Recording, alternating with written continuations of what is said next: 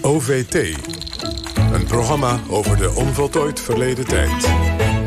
Ja, een petitie voor een verbod op het beledigen van een man die al bijna 1500 jaar dood is. Het bedreigen van een leraar die een spotprent over hem zou hebben opgehangen. En natuurlijk de reeks aanslagen afgelopen weken om te wreken dat hij is bespot. Er is geen tweede figuur uit het ver verleden dat de wereld nog altijd in vuur en vlam zet als Mohammed. Het verhaal van de profeet wil maar geen geschiedenis worden. Ja, en we zeiden het al, juist deze week verschijnt er een biografie van een Nederlandse auteur die de profeet, zoals dat heet, in zijn tijd wil plaatsen. Zijn boek is getiteld Mohammed van profeet tot leger en de schrijver Marcel Hulspas zit hier. Marcel, welkom, goedemorgen. Ja, het is, het is, uh, er is nogal wat aan de hand rondom Mohammed. Hè. De laatste, uh, altijd al, maar nu weer. Hè. We de islam is nogal een dingetje in West-Europa. Ja. ja. want we hebben afgelopen weken het volgende gezien. Een petitie die door 100.000 moslims on, is ondertekend... tegen, uh, voor, voor zeg maar het verbod op, beled, op het beledigen van de profeet...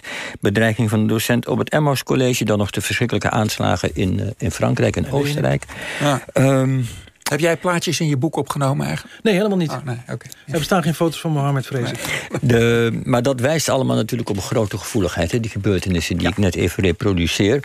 Uh, is dat vanaf het begin al zo? Als Mohammed optreedt, als hij naam maakt, als hij faam krijgt... ligt het, zijn naam dan al gevoelig? Is dat zijn imago dan al een ding waar je voorzichtig mee moet zijn als omstander? Ja, dat klopt. Um, uh, en jihadisten nemen daar graag ook een voorbeeld aan. In de tijd van Mohammed, als je een spotdicht over Mohammed uh, uitbracht... zal ik maar zeggen, dat werd gekopieerd, rondgedeeld... dat verscheen op de markten... Uh, dan was je soms je leven niet zeker. Want Mohammed was in staat om iemand op je af te sturen... om je af te maken. Is ook letterlijk gebeurd, ja, In je boek lees ik dat in twee de, in de bronnen vrouwen... komt het ook heel duidelijk voor. Dat Mohammed het soms helemaal zat was dat iemand hem bleef bespotten.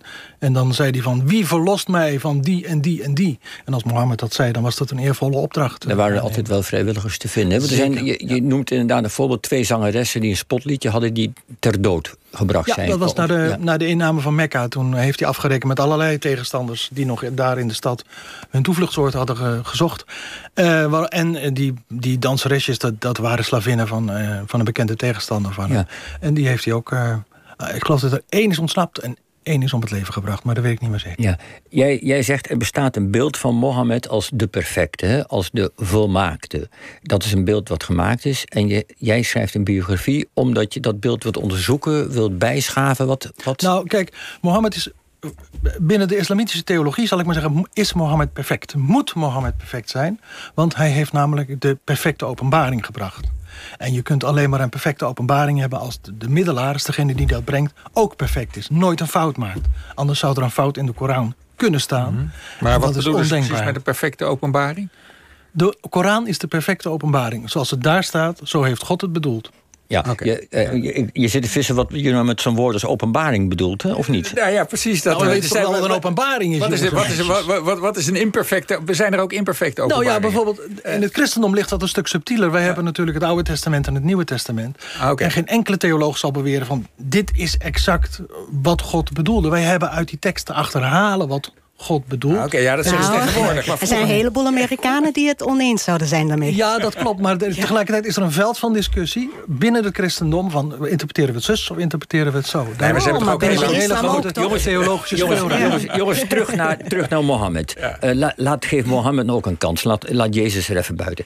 Um, dat is eigenlijk onmogelijk. Maar nee, maar bij wijze van spreken het gaat me nu, ging toch om de vraag, wat we, je zegt, is dat perfecte beeld? Ja. Het heeft te maken met de, met de openbaring, met ja, de, de, de, echte geloof, waar dit het echte en het beste en het meest volmaakte geloof is. Dat kun je alleen maar handhaven als je ook een vermaakte profeet hebt. Dat beeld ging je onderzoeken. Wat, wat wilde je ermee? Want je twijfelde aan dat beeld natuurlijk. Nou, ik geloof niet zo dat er perfecte mensen bestaan. De Koran zegt heel duidelijk, Mohammed is een mens. Dat staat letterlijk zo in de Koran. Daar valt niet over te discussiëren.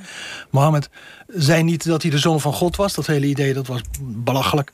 Hij zei gewoon, ik ben een mens en ik ben als boodschapper gezonden door uh, God. Mohammed is een mens en ik geloof niet in onfeilbare mensen. Dus ik wil weten, was Mohammed nou eigenlijk onfeilbaar? Dan ga je terug naar de oudste bronnen. En de oudste bron is in dit geval, um, waar we echt over beschikken... is de biografie van Ibn Isaac. Die is geschreven rond 750, dat is ongeveer een... Uh, ongeveer een 100 jaar na de dood van uh, Mohammed... heeft hij al dat materiaal verzameld en heeft hij een biografie van Mohammed geschreven. Die zal in grote lijnen ook wel kloppen. En de kunst is natuurlijk om die niet als gelovige te lezen... maar als ongelovige, en ik ben helaas atheïst... om als ongelovige nou eens even heel kritisch te kijken van wat voor verhalen zijn er nu bewaard. Er zijn verschillende versies van verhalen. Op een gegeven moment dan zit Ibn Isaac natuurlijk weer met honing te strooien. Afijn, je moet zo'n bron kritisch bekijken. Voor een gelovige is dat heel moeilijk, want Mohammed is perfect. Dus Ja. alles wat Mohammed doet, is goed. Maar- maar- voor mij Marcel, is dat anders. Marcel, heel even. Ja. Eh, je praat alsof je voor een zaal met mensen staat, voor een college geeft. Volledig terecht, ik zie het ook graag zo. Maar je stampt met je handen nogal persoonlijk vaak Oh. op tafel. En daar hebben de luisteraars in het land, geloof ik, last van. Oh. Dus uh, probeer je armen netjes over elkaar te houden, net als vroeger in de klas. Ehm, kun je even voor ons eh, Mohammed zijn eh, carrière, hè, je noemt je boek van profeet tot legerleider. eh, kun je zijn carrière even voor ons neerzetten? Ja, dat kan. Ehm Mohammed begon eh, met zijn prediking in Mekka. En daar eh, had hij zichzelf de taak opgelegd, of althans, God had hem de taak opgelegd om de Mekkanen te bekeren, terug te brengen naar het goede pad. De Mekkanen die vereerden God wel daar in de Kaaba, wat een heel, toen al een heel oud gebouw was. Maar ze waren daarnaast nog andere godinnen gaan vereren. Dat is afgoderij, zei Mohammed, dat moet je niet doen. Dat doen die christenen ook met die zoon van God van ze. Dus dat moet je niet doen. Daar probeerde hij ze vanaf te brengen. Dat lukte niet. Hij, is toen, hij heeft de stad verlaten, is naar Medina vertrokken. Missie mislukt, zou je zeggen, maar dan, dan zie je de vasthoudendheid en misschien ook wel de genialiteit van Mohammed. Daar in Medina zegt hij, nou, dan gaan we het op een andere manier aanpakken. Ik, alle strijders die mij gevolgd zijn en alle strijders uit Medina die zich bij mij voegen, die maak ik tot een umma, tot een religieuze gemeenschap. Wij zijn geen stam, wij zijn iets wat alle stammen overstijgt. Je kunt nog steeds lid zijn van je stam natuurlijk, dat is je, je basis, zal ik maar zeggen. Maar je bent ook lid van de umma, van de religieuze gemeenschap. En die gemeenschap die voert niet zomaar een stammenoorlog, die voert een heilige oorlog. Een Dat is oorlog die voor God. jihad waar ze Dat het is tegenwoordig over hebben. strijd. Dat was een, als het ware een eerste geniale inval van Mohammed. Hij ging toch door, alhoewel hij uit de stad verdreven was... en altijd gezegd had van, denk erom, als jullie mij uit Mekka verdrijven... dan gaat God Mekka straffen. Nou, dat was niet gebeurd. Mekka bleef gewoon staan. Toen dacht hij, dan doe Toen dacht hij, dan moet het anders. Dat was, en dat was denk ik... Voor, voor de Arabische wereld was dat een revolutionaire ontwikkeling. Dat iemand een geloofsgemeenschap verzon, schiep, afkondigde... die alle stammen oversteeg. Iedereen van de andere stam kon lid worden van die Umma, van die religieuze gemeenschap. Stammen traden toe, stammen traden weer uit. Dat waren Dan doe je afvalligen. het weer met je handen. Ga door. En hoe heet het? Ehm, uiteindelijk is erin geslaagd via een coalitie om Mekka opnieuw binnen te trekken. En daar eh, die, eh, die, die afgodinnen, zal ik maar zeggen, om die eh, eruit te flikkeren.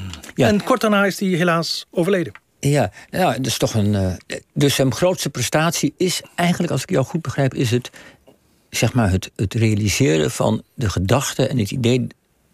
Alle moslims zijn één gemeenschap, wherever they are. Ja, het stammen allemaal van Abraham. Dat staat ook in de Bijbel, dat wist hij ook. Dat staat ook Ja, in de Koran. En, en is dat iets wat nu nog steeds leeft? Als waar ook zeg maar, de gevoeligheid voor als, als je één moslim beledigt, of als je Mohammed beledigt, dan is, raak je de hele gemeenschap. Is dat wat, wat eigenlijk wat we nu In die tijd gold, als jij een lid van de Umma eh, aanviel... dan had je de hele Umma aangevallen. Ja.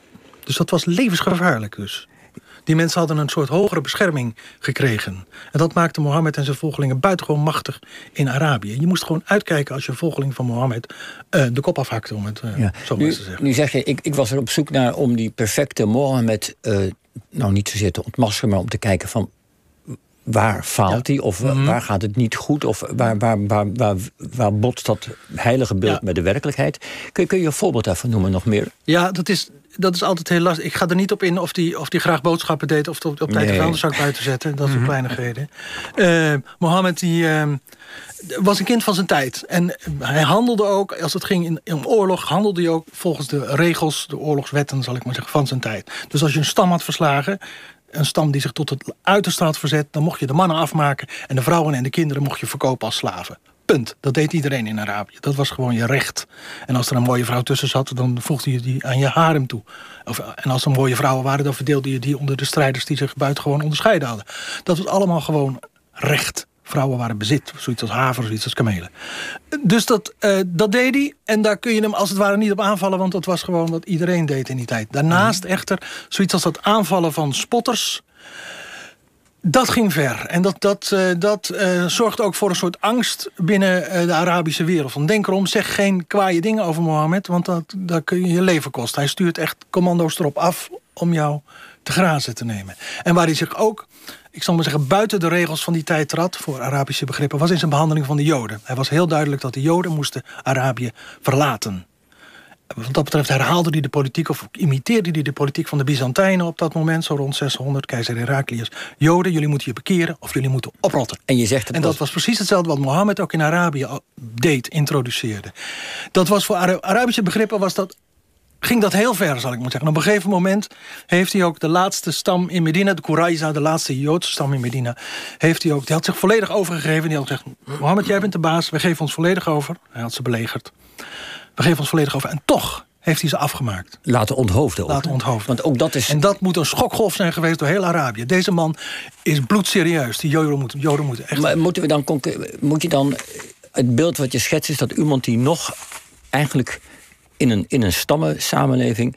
eh, een, een soort radicaliteit van denken brengt en dogmatisch denken... Mhm. Ja. waar ook geweld geoorloofd is om dat erdoor te drukken. Dat en was in altijd iedereen. al Ja, maar, maar hij ja. doet het kennelijk nog exceptioneler Ja, dan... hij doet dan op bepaalde punten zeer gericht en zeer structureel doet hij dat eh, nog een schep bovenop. Ja. Ja, dus eh, dat is nogal wat. Eh, dat beeld wat jij van Mohammed schetst, is dat nou uniek? Eh, of zijn er ook binnen de moslimwereld biografen die de heiligheid van Mohammed onderzoeken? ja, de heiligheid van Mohammed, nou ja, laat ik het zo zeggen, de perfectie van Mohammed staat buiten kijf eigenlijk. Ook bij de grootste critici van de islam, binnen de islam, is het, is het not dan om te zeggen van Mohammed heeft fouten gemaakt. Ja, of je nou links bent, verlicht, rechts dat of doet, wat dan dat ook. doet er Ja. niet toe. Dat, zoiets kun je niet zeggen, want dan, ben je, dan zeg je eigenlijk... eh Mohammed is niet perfect, de Koran is niet perfect... dan ben je een koefar, dan ben je een afvallige. En dat is levensgevaarlijk natuurlijk. Want dan kunnen er gekkies komen die je kon Maar- komen. maar als je dat dus dat doe je binnen de islamitische wereld niet. Daarbuiten, in het wetenschappelijke veld... eh, vertel ik eigenlijk niks nieuws. Dit is gewoon het wetenschappelijk onderzoek naar de bronnen... maar- zoals dat in, eh, in, op vele universiteiten plaatsvindt. Maar als je dat nu vertaalt aan de situatie nu... met die grote gevoeligheid voor eh, Mohammed en het bespotten van Mohammed... Ja. Is, kan dat dan ooit opgelost worden? Nou, ik denk, dat kan niet wettig, dat kan niet wettig opgelost worden. Je kunt niet zeggen van, eh, we, we verbieden het, zal ik maar zeggen, het maken van eh, cartoons. Dat is in het Westen, in West-Europa überhaupt niet haalbaar. Maar er is iets wat belangrijker is dan wet, wetgeving, dat is de moraal. Ik denk dat we ons gewoon moeten leren eh, zelf beheersen. Ja, kijk, Paulus heeft een keer gezegd in, in 1 Korinthe, alles is toegestaan, maar niet alles is nuttig. En ik denk dat we dat even niet moeten vergeten. Alles is wel toegestaan, maar is het nou wel zo verstandig... om dat soort cartoons te maken... en à la Geert Wilders overal in de klas eh, op te gaan lopen prikken? Doe het niet. Er zijn ook landen waar het toegestaan is... en waar men het puur uit de vorm van innerlijke beschaving niet doet. In Engeland bijvoorbeeld. Dat, dat doe je gewoon niet. Dat is gewoon... Nee, dat doe je. En misschien dat we daar naartoe moeten. We hoeven die mensen niet te provoceren. Want voor die mensen is het gewoon een pure provocatie. De man Ja. die zij vereren... wordt gewoon ineens uit het niets door een buitenstaander belachelijk gemaakt. Voor hen is het gewoon een botte, lelijke Oké, provocatie. dus wat jij nu zegt komt er eigenlijk op neer dat eh, het geloof in dit geval boven de grondwet gaat. Geloof gaat nooit boven de grondwet, dat zeg ik ook niet. Nee, Nee, maar blijft we gewoon hebben, in... de- we hebben allerlei normen in hoe wij met elkaar omgaan. En dan ga je afwegen van wat is het voordeel van mensen beledigen en denigreren als dat niet hoeft. Uh, En wat gebeurt er als dat uh, ingevlochten wordt in een polarisering en een gepolitiseerde omgeving? Ja. Maar dan Eigen, zou eigenlijk we- zeg, zeg maar zo volgens mij gewoon hou een beetje rekening met elkaar. Ja, en maar tegelijkertijd... uit vriendschap en niet uit angst. Ja. Dat is zeker zo. Dus wat dat betreft, die jihadisten, dat is weer een ander verhaal. Die dus Mohammed imiteren en zeggen van... oh, kritiek op de profeet, kop eraf. Want dat deed Mohammed ook. De- dat is weer een ander verhaal. Maar als het gaat om de gewone moslims... die natuurlijk niets moet hebben van dat jihadistische geweld... is het een kwestie van zelfbeheersing, doe het niet. Tegelijkertijd, laat ik daar even aan toevoegen... als moslim leef je nu eenmaal in een samenleving... waarin dat wel toegestaan is in principe... Maar wat mij betreft moet je het niet doen. Maar een samenleving waarin wij alles kunnen zeggen over welke profeet dan ook. Dat blijft een feit. Ja. Van de honderd boeken over Jezus worden geschreven... zijn er 99 die niet door de christelijke beugel kunnen. Ja. En, en de tijd leert dat het christendom ermee heeft leren leven. En dan zou het, de islam het misschien ook kunnen. Maar daar moeten we het nu bij laten. Weet je het zeker? Ja. Ja,